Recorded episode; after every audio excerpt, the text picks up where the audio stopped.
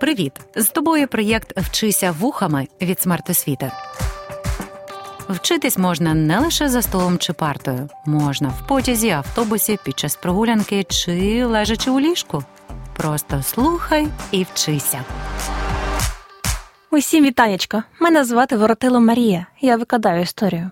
Відкрийте в будь-який момент соцмережі і з великою вірогідністю ви натрапите на скандал, чи то якісь новини, чи новий урядовий закон, чи якась зірка ляпнула щось на те. І таких фейлів буває багато. Ті ж красунчики, які показали наші ППО на весь інтернет. Тобто щось обов'язково станеться, ви полізете в коментарі. І таких скандальних тем може бути безліч. А через що найчастіше скандалили українці на початку ХХ століття? Що привертало до себе увагу, що змушувало волосся припінятись на загривку, чому сусіди були готові битись на кулаках? І що, врешті-решт, змусило більшість населення піти проти самого царя? Земля. Правильна відповідь земля. От про це сьогодні і поговоримо.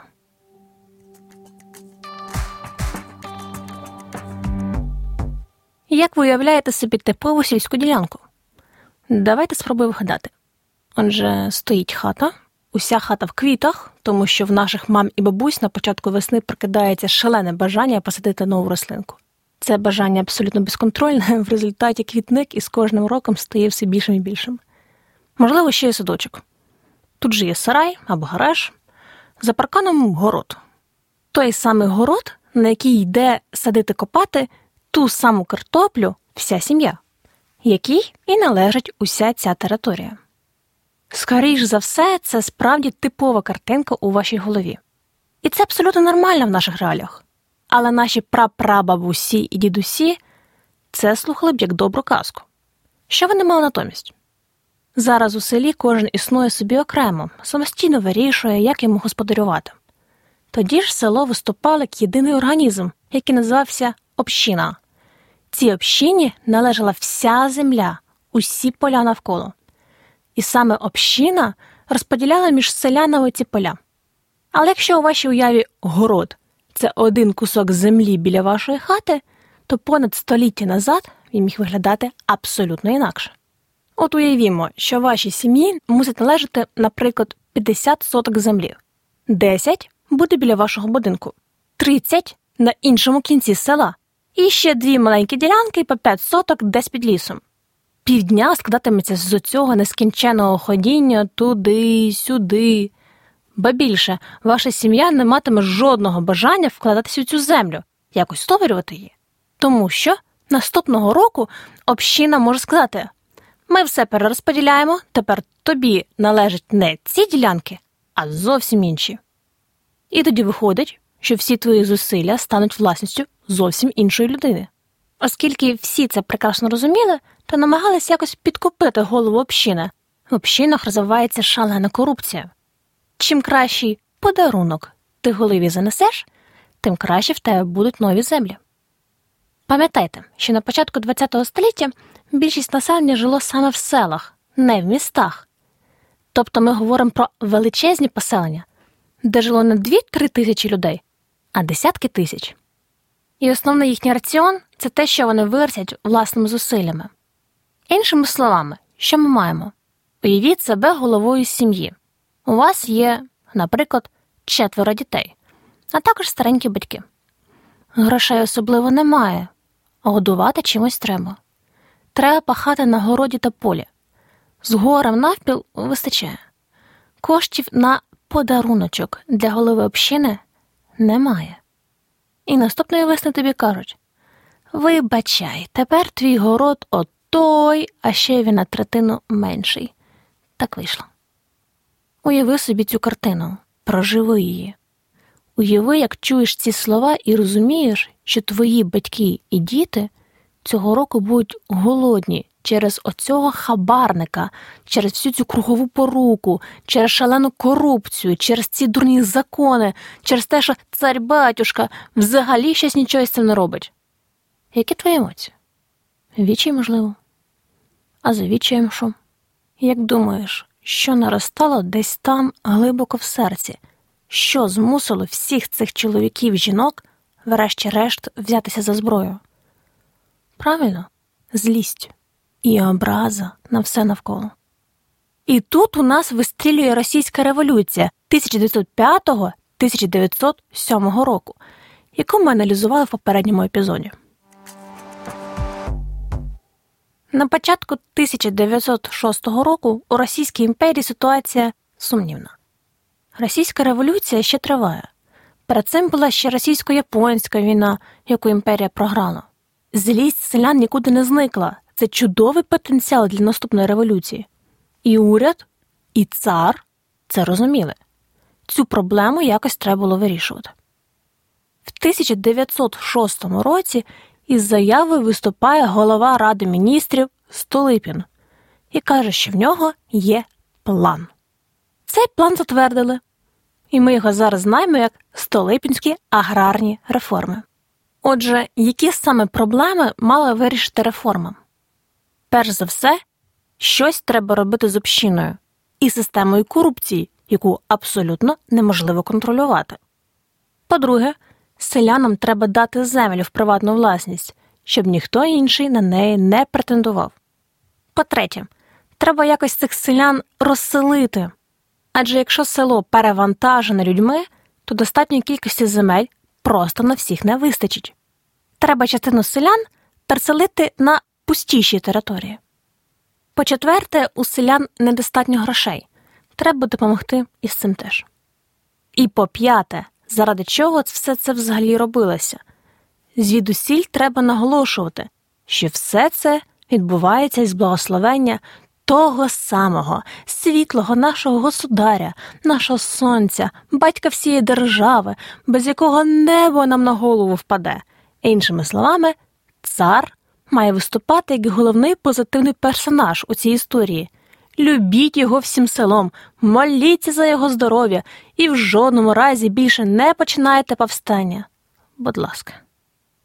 Якщо є бажання, зупини цей запис на кілька хвилин і подумай самостійно.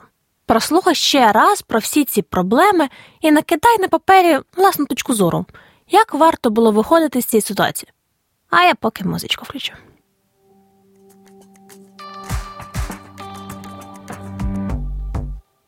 Отже, реформа починається в 1906 році. Давай подивимось, до яких рішень прийшов Столипін. Так, у нас є проблеми з общиною, отже, мінус обов'язкові общини. Так, отак просто. Немає общин, немає проблем із ними. Тепер кожен селянин може вийти з общини, і йому за це абсолютно нічого не буде, одні тільки бонуси. Так общини і зникли, а з ними і контроль місцевого боса, тобто голови общини. Так, що там далі? Приватизація землі? Отже, селянин із сім'єю виходить з общини. Вітаємо! Тепер перед ним два варіанти. Перший це відруб. Від слова відрубати. Відрубували від загальної землі. Якщо говорити простіше, ось біля твоєї хати є земельна ділянка під город. Маленька, але вистачить на те, аби ви не померли з голоду. Ні, більше тут місця немає. Але якщо ти хочеш більше землі, набагато більше, то виїжджай за межі села. Он туди, на сусідню гору або на інший берег річки. Це другий доступний варіант. Так, там взагалі зараз ніхто не живе, але зате дивись, стільки нечинної території. Якщо оселишся тут зі своєю сім'єю, зможеш створити хутір. Звичайно, жити на відстані від людей трохи небезпечно, але якщо з розумом підійдеш до цих ризиків, маєш шанс швидко стати заможним селянином. Або ж от взагалі бонусна пропозиція бери сім'ю і їжджай у Сибір. Та що ти? Там чудові території, погода люкс, супер, земель хоч жуй, тихо й спокійно, займайся там чим хочеш. Ну, я думаю, мої шановні слухачі, що у вас слово Сибір навряд чи асоціюється з чудовою картинкою, яку намагались обмалювати представники уряду звичайним селянам. Сибір це холод, тайга, несприятливі обставини для сільського господарства, мінімальна інфраструктура. Але у вас ці асоціації завдяки інтернету, книгам, урокам географії і так далі. Тоді такого не було. Як мінімум, освіта була гірша в селян. У результаті, уявіть просто, більше мільйона наших предків відправились у чарівну подорож. Щоправда, уже через рік 70% із них повернулись назад, чертихаючись від будь-якої згадки слова Сибір і сніг.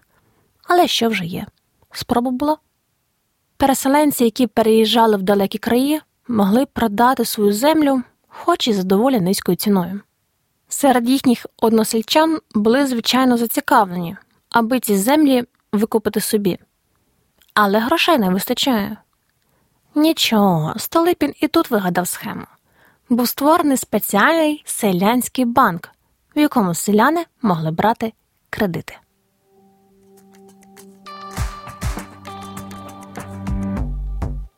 До речі, що цікаво, соціалісти, які раніше верещали, що це несправедливо, що бідний звичайний селянин не має землі, знову були незадоволені. Справа в тому, що не встигли влягтись усі події, пов'язані з попередньою революцією, як вони вже мріяли про нову, соціалістичну, де основними революціонерами, тобто незадоволеними, мусили бути якраз селяни. А якщо в них усе добре, то де ж революція? Тому соціалісти шукали найменшу зраду і намагались роздути її до неймовірних масштабів. І їм вдавалось. Це все тривало до 1913 року, і більше жодних нових ідей не було. Чому? Бо Столипіна убили. До речі, у Києві. Але тим не менше, реформа тривала 5 років. Результати були. Найперше, на території України збільшується площа сільськогосподарських угідь. Значна частина селян, особливо які жили на правобережжі, розселяються і займають нову територію по всій країні, збільшується посівна площа. Далі давайте логічний ряд. Якщо в нас засівається більше територій, то відповідно чого в нас буде більше? Так, урожаю.